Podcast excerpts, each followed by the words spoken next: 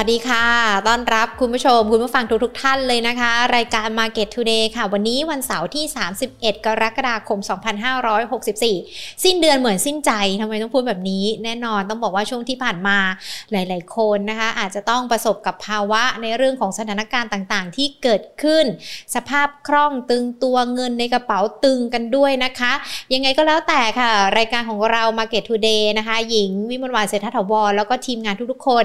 ยังคงเป็น็นกำลังใจให้กับทุกๆคนเลยนะคะก้าวผ่านสถานการณ์ไวรัสโควิด -19 นี้ไปด้วยกันค่ะ เช่นเดียวกับกลุ่มทูนะคะที่พร้อมอยู่เคียงบ่าเคียงไหลคนไทยและประเทศไทย ในการก้าวผ่านสถานการณ์ไวรัสโควิด -19 ระลอกใหม่นี้ไปได้เช่นเดียวกันค่ะ คุณผู้ชมที่ติดตามหญิงอยู่นะคะ ในรายการ Market Today เข้ามากันแล้วนะคะ อย่าลืมกดไลค์กดแชร์ กดดาวให้กำลังใจกันด้วยนะคะ เพราะว่ารายการ Market Today ของเราจะมาเจอทุกๆทท่านเป็นประจำทุกๆบ่าย2 แบบนี้ค่ะ พูดคุยกับนักวิเคราะห์ในเรื่องของการลงทุนหุ้นนะคะรวมไปถึงในเรื่องของภาวะเศรษฐกิจที่เกิดขึ้นด้วย แน่นอนภาวะเศรษฐกิจมีผลต่อในเรื่องของการลงทุน มีผลต่อในเรื่องของเงินในกระเป๋าของเรานะคะ อาจจะทำให้ทุกๆ อย่างหยุดชะงักลง แต่ว่าการหยุดชะงักแบบนี้ เราจะทำยังไงจะป้องกันยังไงให้พอร์ตการลงทุนของเรา หรือว่าเงินในกระเป๋าของเรา เสียหายน้อยที่สุดต้องไม่พลาดในรายการ Market Today นะคะ สวัสดีอีกหนึ่งช่องทางทางด้านของพอดแคสต์กันด้วย Money and Banking Podcast ค่ะ เรายังคงอัปเดตเรื่องราวข่าวสารทางเศรษฐกิจนะคะ ให้ทุกๆทท่านได้ทราบกัน แล้ววันนี้ค่ะอย่างที่เราพูดคุยกันไปนะคะ ตอนแรกว่าเราจะรักษาพอร์ต หรือว่าเงินในกระเป๋าของเรายังไง ให้เสียหายน้อยที่สุด ต้องยอมรับเลยนะคะว่าตั้งแต่มีสถานการณ์วรัสโควิด -19 ที่เกิดขึ้น พอร์ตการลงทุนของเรานี่เหมือนแบบ เหมือนเล่นรถไฟเหาะเลยนะ เดี๋ยวขึ้นสุดเดี๋ยวลงสุดยังหาจุดตรงกลาง จุดกึ่งกลาง ระหว่างการลงทุนไม่เจอเลย หลายๆคนใช้จังหวะที่หุ้นมันปรับตัวขึ้น ขายเพื่อทำเงินออกมา หลายๆ คนขายไม่ทันอาจจะติดดอยอยู่ตอนนี้ก็ได้นะคะ ใครติดดอยหุ้นอยู่ กดไลค์รัวๆ กดหัวใจรัวๆ เลยนะ จะได้มาหาทางออกร่วมกันนะคะ เพราะว่าวันนี้หญิงไปอ่านเจอบทความแล้วอยากจะมาถ่ายทอดให้กับนักลงทุนทุกๆ คนฟังกันนะว่า ถ้าหากเราติดดอยอยู่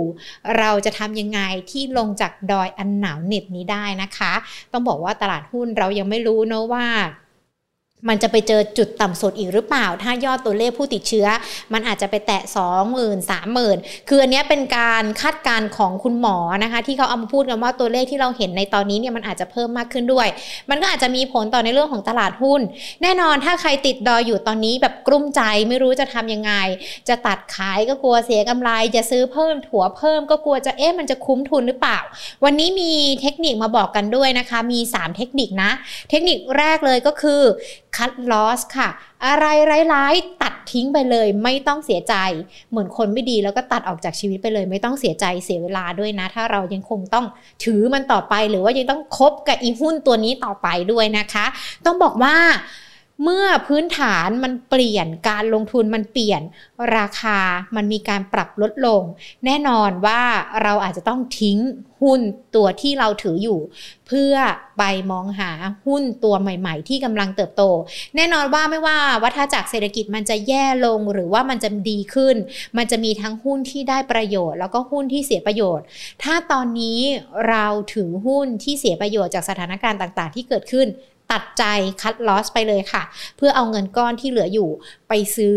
หุ้นที่มันได้ประโยชน์จากสถานการณ์ที่เกิดขึ้น มันอาจจะทำให้เราพอมีกำไรอยู่บ้างนะคะ ก็ชัดชดเชย การขาดทุนที่เราเคยขาดทุนกันไปก่อนหน้านี้ การคัดลอสเนี่ยมันเป็นเทคนิคต้นๆ เทคนิคง่ายๆ เลยนะ ที่นักลงทุนทางเทคนิคเขาเลือกที่จะใช้การ แล้วเขาจะมีการตั้งจุดด้วยนะคะว่า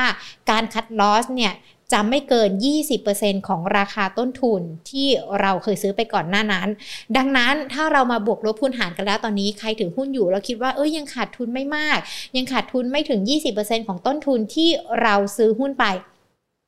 ตัดใจเลยค่ะ อย่าให้มันมีอะไรรุนแรงหรือว่าหุ้นตกไปมากกว่านี้ไม่อย่างนั้น เราก็จะติดดอยกันต่อไปนะและดอยรอบนี้ก็น่าจะนานด้วยนะ ไม่ไม่มีอะไรหรือว่ายังไม่มีปัจจัยบวกอะไรที่จะทำให้หุ้นขึ้นได้นะคะ ส่วนวิธีที่ 2 ก็คือ ถัวเฉลี่ยซื้อหุ้นเพิ่มเพื่อลดต้นทุนให้ถูกลง แต่วิธีการนี้มันมีเทคนิคนะ ไม่ใช่สุ่มสี่สุ่มห้าเข้าไปถัวได้นะ หรือว่าพอเห็นมันตกลงตกลงตกลงเข้าไปถัวอันนี้ผิดนะคะ อันนี้เดี๋ยวจะมีวิธีการแล้วก็มีตัวอย่างให้เห็นภาพชัดเจนมากยิ่งขึ้นด้วย วิธีนี้นะคะเขาบอกว่าจะช่วยลดอาการบาดเจ็บจากการลงทุนได้ แต่ว่าการซื้อหุ้นเพิ่ม เพื่อลดราคาต้นทุนให้ต่ำลง นักลงทุนต้องดูแนวโน้มราคาหุ้นประกอบการตัดสินใจด้วย การซื้อถั่วจำไว้เลยนะคะจะถั่วตอนที่หุ้นมีราคาขึ้นเท่านั้นทำไมต้องมีราคาขึ้นเดี๋ยวเรามาดูตัวอย่างกันนะคะ เขาบอกว่าถ้าซื้อหุ้นราคา 1 บาทจำนวน 1,000 หุ้น เท่ากับว่าต้นทุนของเราก็คือ 1,000 บาท ต่อมาอาจจะเกิดภาวะตลาดพันผวนทำให้ราคาหุ้นปรับลง ราคาหุ้นปรับลงมาเหลือสัก 65 สตางค์ถ้ากับว่าตอนนี้หุ้นในพอร์ตของเราเนี่ยมันขาดทุนไปละ 350 บาท หากนักลงทุนคาดการว่าราคา 60 สตางค์เป็นราคาต่ำสุดของหุ้นแล้ว เลยตัดสินใจที่จะจะซื้อหุ้นเพิ่มอีก 1,000 หุ้น ก็จะเท่ากับว่าตอนนี้เราซื้อหุ้นกันไปแล้ว 1,650 บาท 1,000 แรกคือราคาหุ้นที่ซื้อตอนแรก 650 บาท คือซื้อตอนที่ราคามันปรับลดลงนะคะ ส่งผลให้พอร์ตพอร์ตของเราเนี่ยขาดทุน 350 บาท โดยคิดจากราคาหุ้น 65 สตางค์คูณด้วยจำนวนหุ้นในพอร์ตก็คือ 2,000 หุ้น แต่หากในระยะต่อมาค่ะ ราคาหุ้นปรับเพิ่มขึ้นเป็น 80 สตางค์จะทำให้หุ้นในพอร์ตมีมูลค่า 1,600 บาท นักลงทุนก็จะขาด ทุนนะคะเหลือเพียง 50 บาทเท่านั้นค่ะ จากตัวอย่างนี้นะคะการซื้อหุ้นในแนวโน้มขาขึ้นเนี่ยเป็นการถัวเฉลี่ย ให้ราคาลดลง ช่วยลดความเสี่ยงจากการลงทุนกันด้วยนะคะ ช่วยลดความเสี่ยงได้ยังไง ถ้าเราดูตัวเลขที่ให้ไปเมื่อกี้นี้พอร์ตเนี่ยความเสี่ยงความเสียหายของเราเนี่ยมันจะเสียหายแค่ประมาณสัก 3%หรือว่า 50 บาท จากต้นทุน 106 จากต้นทุน 1,650 บาทนะคะ เราจะขาดทุนแค่ 50 บาท แต่ว่าหากเราไม่ทำอะไรเลย เราจะขาดทุน 20%เลยนะ เท่ากับว่าเราจะกัดขาดทุนไป 200 บาท จากเงินที่เราลงทุนไป 1,000 บาท กรณีนี้คือ เราปล่อยหุ้นไว้ไม่ซื้ออะไร ไม่ทำวิธีการอะไรที่เราพูดคุยกันไป อันนี้มันก็จะทำให้เราขาดทุนมากกว่าได้นะคะ แต่ว่าวิธีนี้มันมีความเสี่ยงที่นักลงทุนอาจจะต้องดูสักเล็กน้อยนะ ก่อนที่จะเข้าไปซื้อถั่วนะคะ ก็คือ หาก เราคาดการราคาผิดพลาด ซื้อหุ้นเพิ่มโดยแนวโน้มราคา หุ้นปรับลง พอร์ตเราก็จะยิ่งติดลบมากยิ่งขึ้นค่ะ ถึงแม้ว่าเราจะได้ราคาต้นทุนที่ ต่ำลง ต่ำลง ต่ำลงไปเรื่อย ๆ แต่เราต้องดูมูลค่าต้นทุนในพอร์ตเราด้วยนะคะ มันก็จะต่ำลงไปเช่นเดียวกันค่ะอ้าวจับจังหวะดีๆนะคะ ว่าถ้าหากใครจะถัวเนี่ยจะต้องถัวตอนไหนแล้วก็มาคำนวณต้นทุนกันด้วย อันนี้ทำเป็นตัวเลขกลมๆ แล้วก็ตัวเลขแบบหลักพันเพื่อที่เราจะเข้าใจง่ายมากยิ่งขึ้นนะคะ หรือว่าจะเป็นวิธีที่วิธีที่ 3 ก็คือการช็อต against pause ค่ะ อันนี้ก็คือขายหุ้นออกไปบางส่วนเพื่อเก็บเงินไว้แล้วแล้วก็รอจังหวะที่จะเข้ามาซื้อหุ้นตัวเดิมในราคาที่ถูกลง แน่นอนลักลงทุนในตลาดหุ้นมีหลายรูปแบบบางคนถือหุ้นในพอร์ตแค่ตัว 2 ตัว รักในหุ้นนี้มาก รักในกิจการนี้มากรักในบริษัทนี้มาก แต่พอเมื่อวันหนึ่ง บริษัทเขาไม่รักเราราคามันปรับลง เราก็อาจจะต้องขายไปก่อน แต่ยังเก็บเงินนั้นไว้ เพื่อรอวันที่ราคามันจะปรับขึ้นแล้วก็เข้าไปซื้อใหม่นะคะ แต่ว่าวิธีการนี้มันจะทำให้จำนวนหุ้นในพอร์ตเพิ่มขึ้น แล้วก็เป็นวิธีการที่ลดความเสียหายจากการลงทุนได้ โดยไม่ต้องเพิ่มต้นทุน แต่มันต้องอาศัยอะไร การคาดการที่แม่นยำในเรื่องของแนวรับแนวต้านของหุ้นตัวนี้ค่ะอายกตัวอย่างให้เห็นภาพชัดเจนมากยิ่งขึ้นนะคะ หากเราซื้อหุ้น1หุ้นละ 1 บาทจำนวน 1,000 หุ้น ต้นทุนก็จะคือ 1,000 บาทนะคะ ต่อมาราคาหุ้นปรับลดลง สมมติปรับลดลงมาเหลือสัก 70 สตางค์เท่ากับว่าเราจะขาดทุน 300 บาท นักลงทุนคาดการว่าราคาหุ้นจะลดลงต่ำกว่าแนวรับที่ 70 สตางค์ ดังนั้นจึงขายออกบางส่วน ขายออกมาสัก 500 หุ้น ก็จะทำให้ได้เงิน 350 บาท ต้นทุนเราก็จะเหลือ 650 บาทส่งผลให้พอร์ตเนี่ยมันก็จะขาดทุนอยู่ที่ประมาณสัก 300 บาทค่ะ ต่อมาหุ้นปรับลดลงอีก 50 สตางค์ปรับลดลงมาเรื่อย ๆ เลยนะคะทำให้หุ้นตอนนี้ในพอร์ตของเราเนี่ยมันจะ ขาดทุนไป 400 บาท เพราะว่าถ้าเราเอาไปบวกลบคูณหารตามกราฟิกที่หญิงขึ้นไว้เนี่ยหลายๆคนจะเข้าใจว่าทำไมหุ้นมันถึงปรับลดลง แล้วราคามันเป็นที่ 500บาท400 บาทนะคะ นักลงทุนคาดการว่า 50 สตางค์เนี่ยถือว่าเป็นจุดต่ำสุดแล้ว จึงนำเงินที่ขายก่อนหน้าก็คือ 350 บาท กลับมาซื้อหุ้น ที่ราคา 50 สตางค์ก็จะได้ 700 หุ้น ส่งผลให้ต้นทุนกลับมาเป็น 1,000 บาท แล้วหุ้นในพอร์ตก็จะมีมูลค่า 600 บาทค่ะ แต่ว่าถ้าโชคดีหุ้นมีการเด้งกลับปรับขึ้นไป ที่หุ้นละ 80 สตางค์ก็จะทำหุ้นให้หุ้นในพอร์ตมีมูลค่า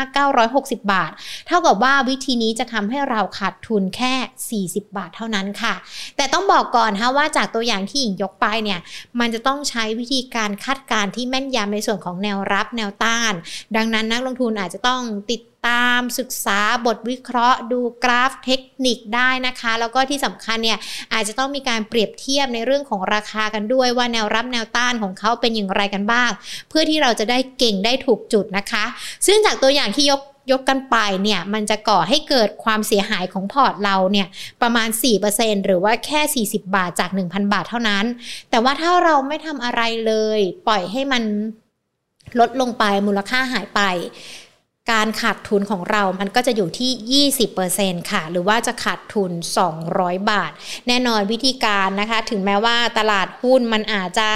มีการปรับตัวย่อลงทำให้เราขาดทุน แต่เราต้องดูว่าวิธีไหนทำให้เราขาด ทุนน้อยที่สุดนะคะ อันนี้มันก็จะดีต่อพอร์ตเรา แล้วก็จะดีต่อต้นทุนของเราด้วยแน่นอนการลงทุนเนาะใครๆก็อยากจะได้กำไร ใครๆก็อยากได้ผลตอบแทน พอมีความเสี่ยงมากระทบต้นทุนก็อยากจะให้มันหายเป็นนิดเดียวเท่านั้นเป็นความเสี่ยงที่เรารับได้ แต่ถ้าเราไม่ทำอะไรเลย มันก็อาจจะลดลงไปมากกว่านี้ แล้วก็เงินในพอร์ตของเราที่เป็นเงินตั้งต้นเนี่ยมันก็อาจจะหายไปแล้วเราก็ต้องเอาเงินไปเติม พอร์ตตั้งต้นของเราเงินมันก็จะเพิ่มไปอีกพอเวลาลงทุนไปเรื่อยๆ กว่าจะได้กำไร มันก็อาจต้องใช้ระยะเวลาหรือว่าอาจจะต้องผ่านหลาย ๆ ปัจจัยเสี่ยงที่มันเกิดขึ้นด้วยนะคะ อันนี้ก็เป็นวิธีเป็นเทคนิคเป็นคำแนะนำที่นำมาฝากการมี 3 วิธี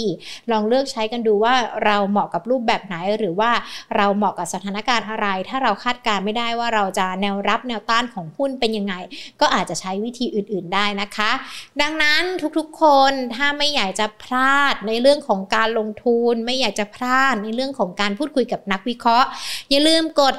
C first นะคะ กดดาวกันไว้ด้วยเลย เวลาที่เรามีการไลฟ์สดกันมันจะได้เด้งขึ้นมา หรือว่าเวลาที่เรามีความเคลื่อนไหวอะไรในเพจของเราในช anel ใน YouTube ของเราเนี่ย ท่านก็จะได้เห็นเป็นอันดับแรก ๆ ด้วยนะคะ เพราะว่า Market Today ก็อยากจะให้ทุกๆ คนประสบความสำเร็จในเรื่องของการลงทุนค่ะ ดังนั้นติดตามกันเป็นประจำทุกๆ วันแบบนี้นะคะบ่าย 2 กับ Market Today เพื่อที่ท่านจะได้ไม่พลาดกับการลงทุนค่ะ วันนี้ลากันไปก่อนวัสดีค่ะ